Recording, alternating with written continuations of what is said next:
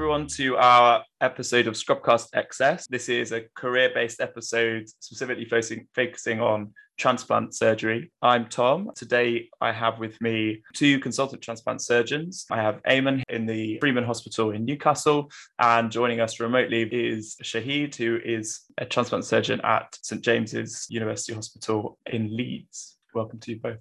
Thank you. So let's start from the beginning. Why are you a transplant surgeon? Uh, thanks, Tom, for that question. And actually, that's a very interesting question because actually the answer to it changes over time. When I was in surgical training, it really was the fascination with the surgery itself. This was big surgery. Uh, this was where you got to see all the anatomy that you learned in university and through MRCS exposed in a wonderful way that you could never really appreciate in some of the other specialties. That included organ retrieval and then passing on to this concept of removing an organ from someone and putting it into somebody else, releasing the clamps and seeing blood rush into an organ and actually work blew my mind. And for that reason, I always thought not only was the surgery fascinating, but the whole concept of transplantation was awe inspiring. And that is probably what made me start my interest in transplant surgery. And actually, today, it still continues the same way. Completely agree with uh, with Shahid um, that part of it is uh, is the fascination with tra- with the with the process of transplantation. The operation itself was the first thing that brought. I mean, it was bravado, really, just looking at how far you can go in in a retrieval procedure, and you know, looking at everything that you saw in anatomy books in real life detail. But actually, my uh, the way I got into transplantation was was accidental, and that's probably the other fascination about this this field. I went into it because there was an opportunity in research, and I, I, I can't think of any other specialty that's still in its infancy where there is tremendous scope for research and innovation in, and you can see that you know every day in transplantation so and then i mean as you go along you realize that actually this is the right um, this is the right field this is the right specialty for me when you look at the difference that you make to patients lives and how much of a jump you can make to p- patients' survival with this simple operation. I could call it a simple operation. It is a very complex procedure, uh, regardless of whether it's kidney, pancreas, or liver transplant. But seeing the difference that you miss, the difference between not doing anything and performing the current gold standard, which is transplantation, you compare it to any other, you know, for example, resectional surgery, you see the massive difference to survival that transplantation can make compared to other procedures. And, and I think one of the other I didn't mention was actually the tragedy and the personal stories that come with transplantation that you cannot but help get involved in as well. And seeing somebody who is either at the end stage of their organ and the quality of life that's impaired, but actually some of those tragic cases where they have an acute organ failure, such as a paracetamol overdose. Uh, and the like, and actually see what happens three months later after transplantation, and seeing that person in clinic sitting across from you, telling them or they telling you what their life is like now, it sits with you for the rest of your life. And that's something that still uh, continues to this day. Okay, great. So I think the next question would be for me or for any of the the listeners to Scrubcast XS. Why should we become transplant surgeons? What's what's the attraction, or what would be the attraction for us, or the reasons that you'd want to inspire a, a new generation of transplant surgeons? Um, so I think you know if if what had been said earlier isn't enough of an attraction.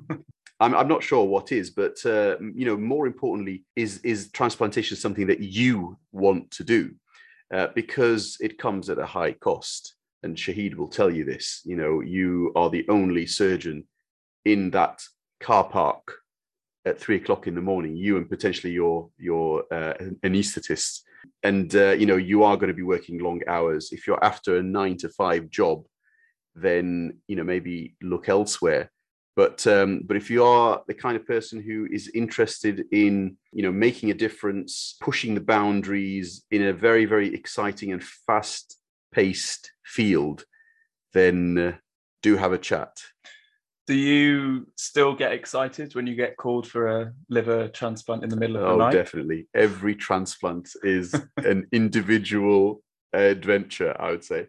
Shahid?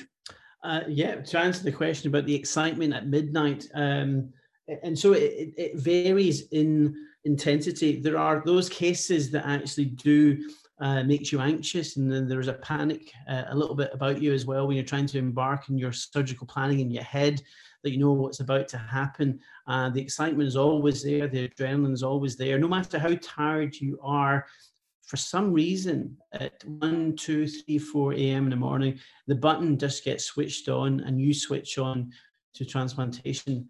Um, so the excitement is still there to answer the first question about um, why should you do transplantation, that's, that's another good question because actually, if we look at ourselves as people that have gone through uh, high school and, and, and into medical school, um, they've always been high achievers. So intellectually, transplantation has it there, just as it did throughout university. It also allows you to use your hands and your technical dexterity as well to mix in that but also it allows you to meet the vast amount of specialties that work together in transplantation. So not only do you do the surgery, but you're also pivotal in this interaction with other specialties. So from intensive care to medicine to immunology, virology, um, all of that is part of your daily job. And so that's what makes it interesting for everybody. And there is scope for everybody and their interest in transplantation.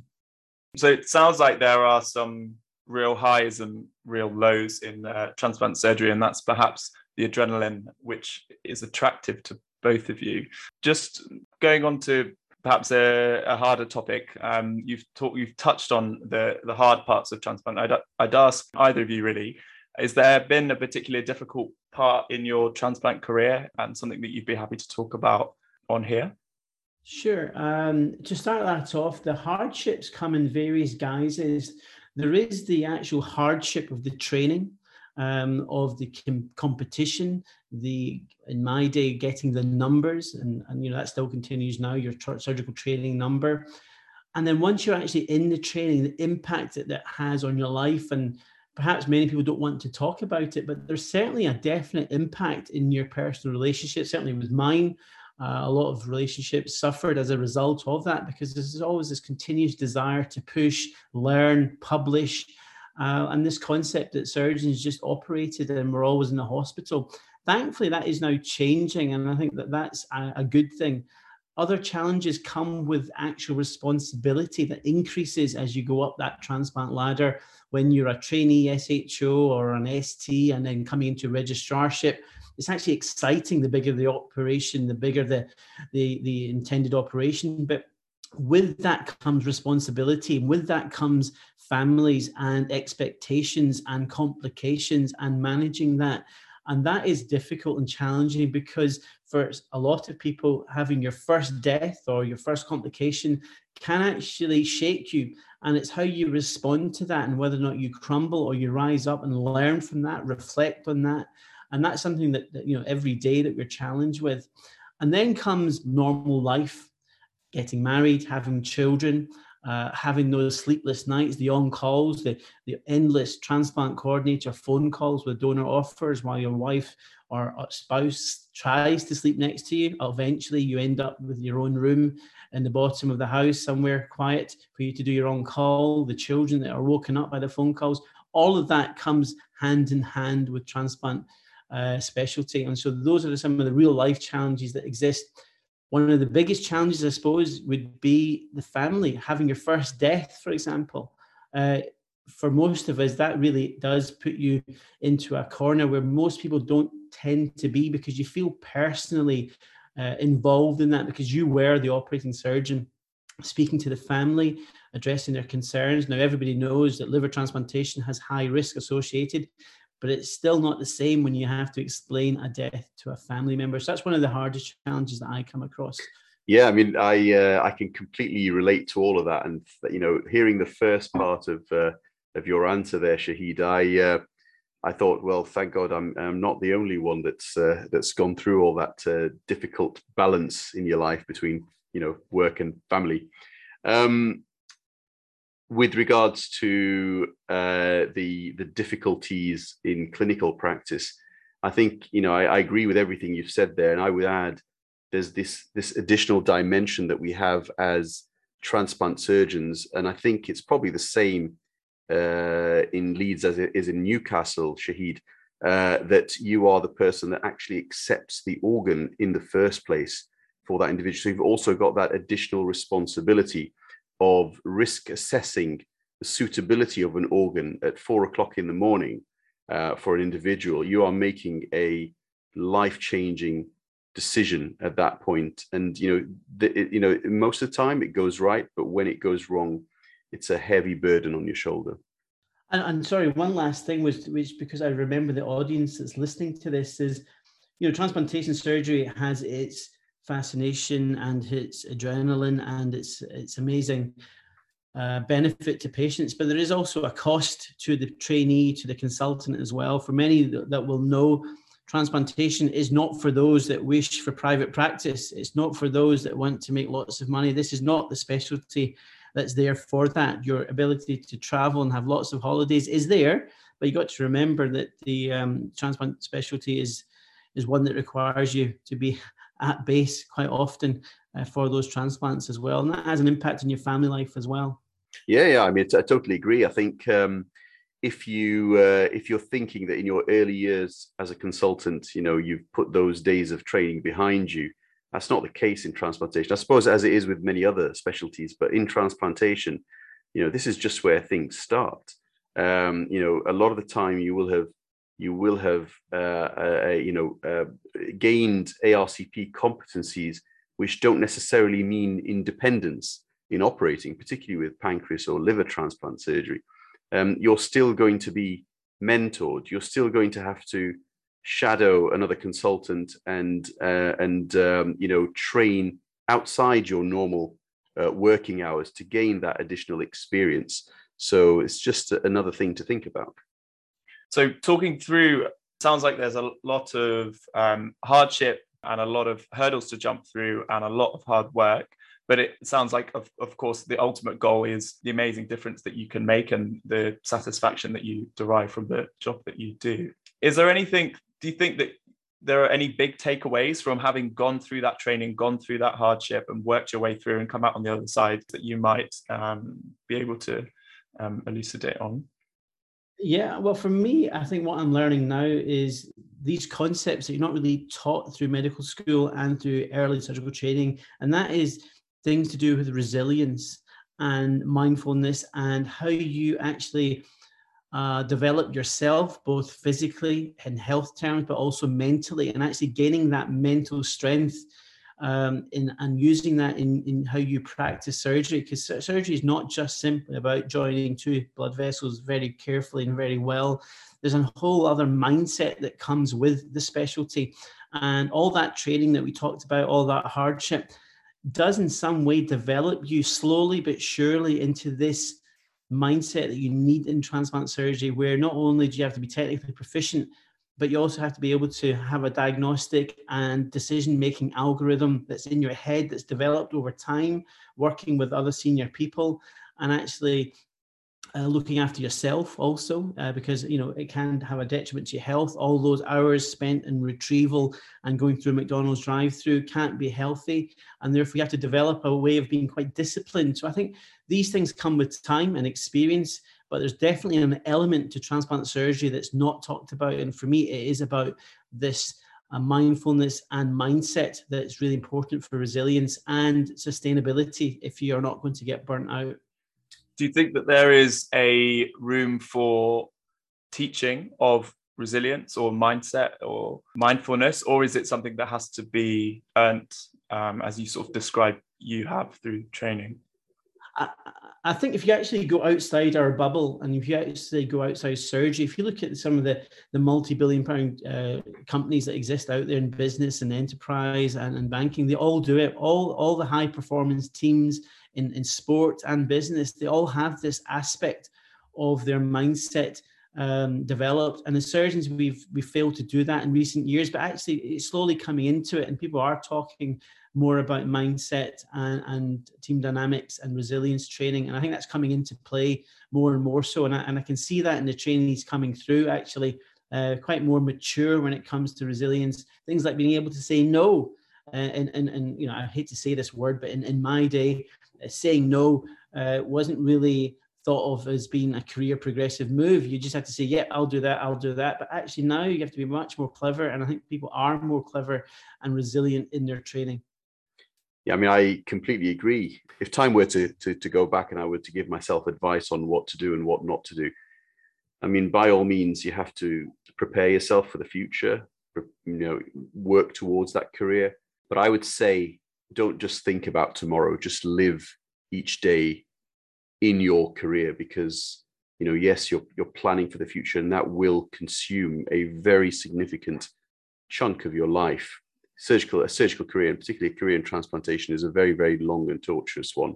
So just enjoy every moment of it as, as much as you possibly can. You know, Shahid's absolutely right. There's a lot of pressure on you, and you know, particularly in in, in our days where you know resilience was was seen as a given for a surgeon. You know, you you you you feel free to cope was the was the uh, phrase I used to hear a lot. Um, but even in these days, you know, you have to you have to consider that time that you're going to give to yourself and your family. Um, so just live each day uh, uh, uh, to the to the fullest, I would say. So, for the listeners who have been perhaps inspired and not quite put off um, by the anecdotes, I thought it would be useful to ask what your particular routes into transplant were. So, where you started, how you got there, how you got here, and then um, we can move on to how that's perhaps changing at the moment. Well, I, um, as I say, I started uh, accidentally in transplantation. I, I joined because there was a, a, research uh, opportunity at the time.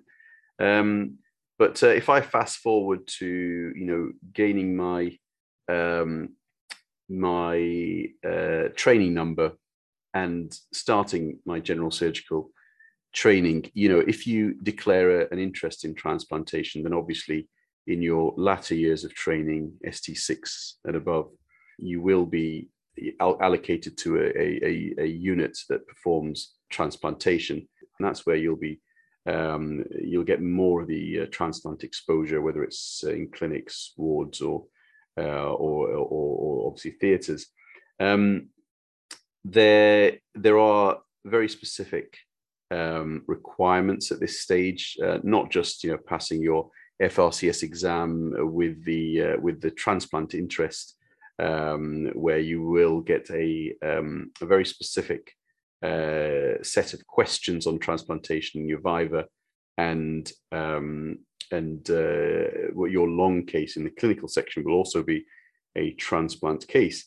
Um, on top of that, you also have to, again, depending on your your um, your subspecialty in transplantation, you may be required to achieve competencies in organ retrieval as well, and that has its own uh, mandatory course, masterclass that you have to attend, and um, and then obviously go through the retrieval training um, separately. Uh, at the end of that, you know, in many cases, you know, so, and, and mine is no exception, um, there, there tends to be a period where you have to undergo a fellowship uh, in your specialty of interest. And that could be a fellowship in minimally invasive surgery, for example, if you're doing uh, living donor kidney transplants, um, or in a high volume liver transplant center that does things differently to what you do. And uh, again, that was something that I had to go through before um, before gaining um, the the necessary competencies to become a consultant in transplantation. Thanks, Tom. And so, from my point of view, some of your um, listeners will probably have some sense of familiarity with it. When I was growing up, uh, 9, 10, 12, my career was already decided by my father, and it was going to be a heart transplant surgeon because in those days, there was a surgeon called Magdi Yacoub uh, who got a lot of press in, in, in, in, in the news and so like. And so my father was always very much, you're going to be a heart transplant surgeon. And so I remember the 12th birthday, I remember getting a physiology textbook at 12 years old and then having an anatomy textbook by 15 and then having my uncle's skeleton given to me on my 18th birthday. Um, not the real skeleton, I hope. Well, well, well, believe it or not, actually, it was, and it was from St Andrews, and it was because he was an anatomy demonstrator. I did get that uh, pro, uh, skull and, and some bones because of it. And so, when that was already sort of decided, I already knew that I was going to be a doctor. I was already going to be a surgeon, and my father had already prescribed which specialty it was. But then, as you go through medical school, and my father did pass away, And then there was this other element that I had to continue his legacy. So I pursued that interest in surgery, certainly. And just by chance, I became attached to a team where we went on organ retrieval during medical school days. And then I was awestruck and I thought, wow, that's really, really what I want to do. And then through chance, uh, you came to the Yorkshire rotation, and, and in Yorkshire, we don't have heart transplantation. And we had the choice of liver transplantation and kidney transplantation.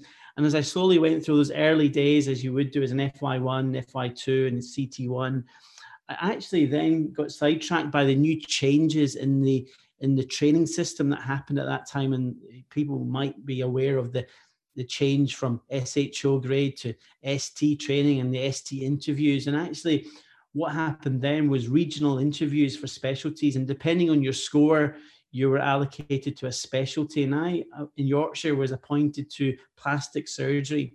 And so for two years, I did plastic surgery as a registrar at the Leeds Infirmary, and I was with surgeons like Professor Simon Kay, who did hand transplantation. And I thought for some time, well, maybe that's what I want to do is hand transplantation. Um, but then I had all those other TV hits that you know the of the plastic surgeons and, the, what the lifestyle will be like. And I thought that's what I'd want to do. But then meeting with the Leeds group of surgeons and seeing what transplant did and all those stories I told you about changing lives, I thought actually that's what I wanted to do. So I had to make a very difficult decision, which I would love to hear what your audience thinks, actually, what they would do in that position. Would you resign your plastic surgical number and go back into the wilderness with no number, compete for another general surgical number, and try to get back into transplantation? And that's what I did. I resigned that plastic surgical number, was told that I didn't have a general surgical number. Oh, and by the way, you should do a research degree before you apply for your surgical number. And so I had to do all of that again. And it was all of that that definitely made me sure that, that I wanted to do that. And that takes me to now where I sometimes still think, would you have done plastic surgery, having met a lot of plastic surgeons now, or actually continue in transplant? And I can tell you, I'd still do the transplant.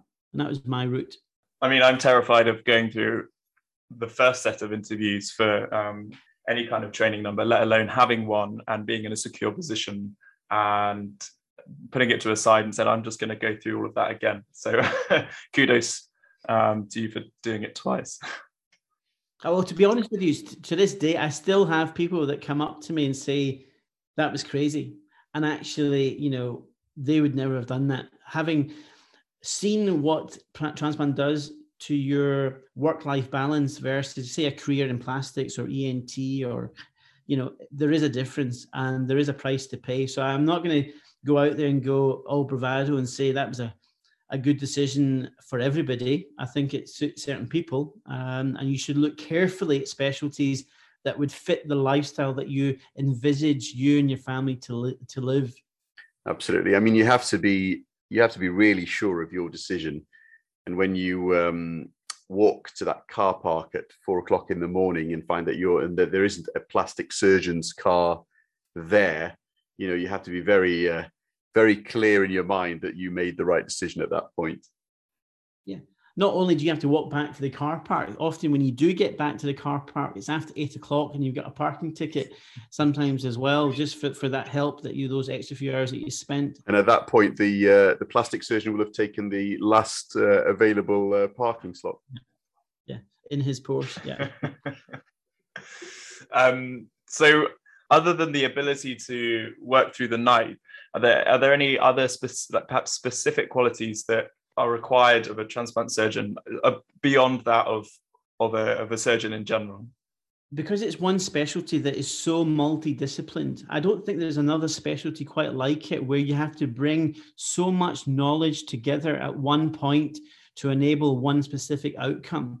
And if you are not open or certainly humble enough to that concept, which might sound a little bit bizarre, surgeons humble, but actually you do need to be able to be humble, to be open to some of the information that you get from your interventional radiologist, from your hepatologist, from your nephrologist, your virologist. You need to be able to be receptive to that. So there is something else about being able to work within a team. You might well have to lead the team, and certainly you do in theatre, but actually bringing about all that knowledge into theatre requires a certain type of person who's open and being willing to work with others as well. And I think you know, as is the case, uh, if you, if you look at transplantation from from when it started to date, um, it's always been about pushing the boundaries. And so you're, you, I, it, I almost feel like you know that's that's a um, that's a characteristic that uh, that uh, many transplant surgeons I wouldn't say should but would have you know because uh, it is a it is a specialty that continues to grow and continues to push boundaries and so you know being part of that community I think it is a, a an attribute that many transplant surgeons have so for the listeners who are you know enthused by this and I think you know perhaps I have some of these qualities and and and this is a, a line of work that I really want to pursue. Um, do you have any advice um, for junior surgeons, junior trainees who um, on how best to display those qualities or to really use them and and and be able to advance their career in or potential career in transplant? Uh, so, from my point of view, I think one of the critical things is to be open and engaging. And what I mean by that is that you might decide that you want a career in transplant. I would say to you, you should have an open mind to have a career transplant and then go and seek and engage the people that will give you the knowledge and wisdom and the information that you need to make a realistic decision. And that's where relationships come into play. There's only, uh, well, in liver transplantation, a handful of centers in the United Kingdom. And the people there are highly committed, highly enthusiastic, and actually meeting the right mentor is really critical because they will help you also understand what you uh, are envisaging as a realistic career in transplantation. What are your limitations? What are your qualities? Because a lot of people are very good at telling you what the qualities are. And it's not always easy to self reflect and look at your limitations. And having somebody as a mentor early in your career is actually a very good thing. So you don't even need to be in a transplant unit to start that conversation. I often get emails from CT1s and even FY2s to say, I'd love to do transplant surgery and I'd love to come and meet and listen to you uh, speak about why I should do it. And, and actually, that's a great way to start the conversation. So get mentors, engage in transplant centers, and actually get the knowledge there because a lot of enthusiastic people there. But be open there's nothing wrong in going down the road of saying, I want to be a transplant surgeon and then changing. So it's always there as a choice and not so much once you've decided that's it. I agree. Um, and I would also add to that um, you have the opportunity to start early. If you're thinking about a career in transplantation, you know, there, there, are, there are plenty of opportunities for you to, uh, to crash test that career uh, a little bit early on before it's too late um, there are plenty of opportunities whilst you're still a medical student to you know to um, uh, to get involved in uh, in transplantation. Um, find out who those mentors that that Shahid is talking about. Find out who they are, um, and see what life is about. Uh, being a transplant uh, surgeon, even as a is even as a trainee, not necessarily as a surgeon, because I think a lot of the time that's where most of the hardship is. Um, so and and seek those opportunities for audit and for research because that also gives you a, a flavor of what the specialty is about and gives you that little bit of extra knowledge that will hopefully help you make your make a an informed decision about whether this is a career for you and in regards to motivation i would urge anybody you know who's really interested is to pick up a phone and phone your local transplant center. So if you're in Leeds, for example, you'd phone the transplant coordinator's office and introduce yourself to say that you're really interested as a medical student or as an ST1 or whatever you are to go on an organ retrieval. Now, pre-COVID, that was an option and we could do that. And I'm sure with time that that will start up again. But once you see an organ retrieval, that that particular experience will be in your mindset for the rest of your surgical career and perhaps even either motivate you to further go into transplantation or certainly open your eyes to what surgery can do. Fantastic. Thank you both so much. I think we'd just like to end maybe on a, a bit about the future because we've talked about your stories and a little bit about what transplant's like at the moment. But what do you think about the future of transplant? Is there anything that excites you about transplantation um, and about what's coming next? So if you look at the if you look back at transplantation at the, the the eras that have passed, you'll find that initially it was all about whether transplantation was feasible or not. Um, and then you get to this phase where we're trying to optimize outcomes in transplantation by improving the you know the immunosuppressants and improving the surgery and you know and, and the perioperative care which is the phase we're in now. And um, and i think we're slowly starting to move to the next phase which is phase which is where the excitement i feel is. And that is and that is optimizing the the the the uh, the organs the donors. And so if you look at what's what's been happening, what the novel technology is like these days, you'll find that there's a lot of talk about ex vivo organ perfusion, for example, as a way to try and optimize the organs.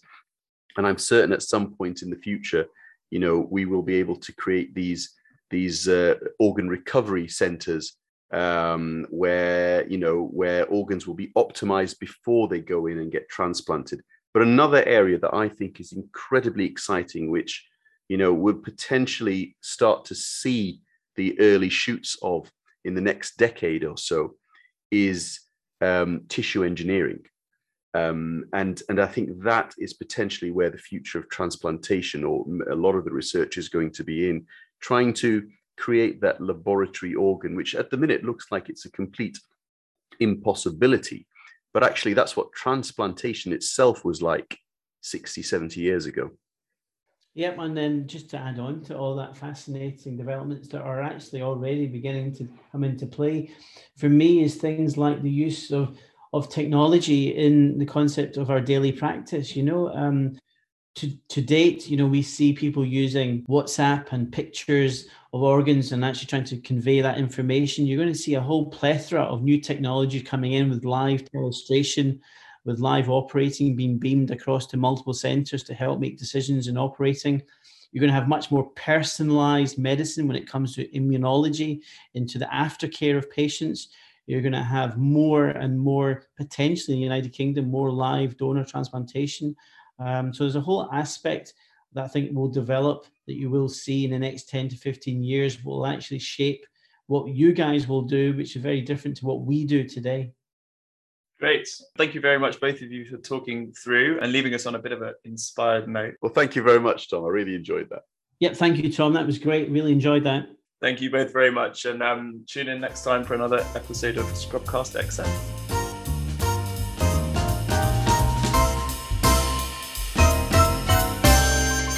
Excellent, excellent. I think that went all right, didn't it?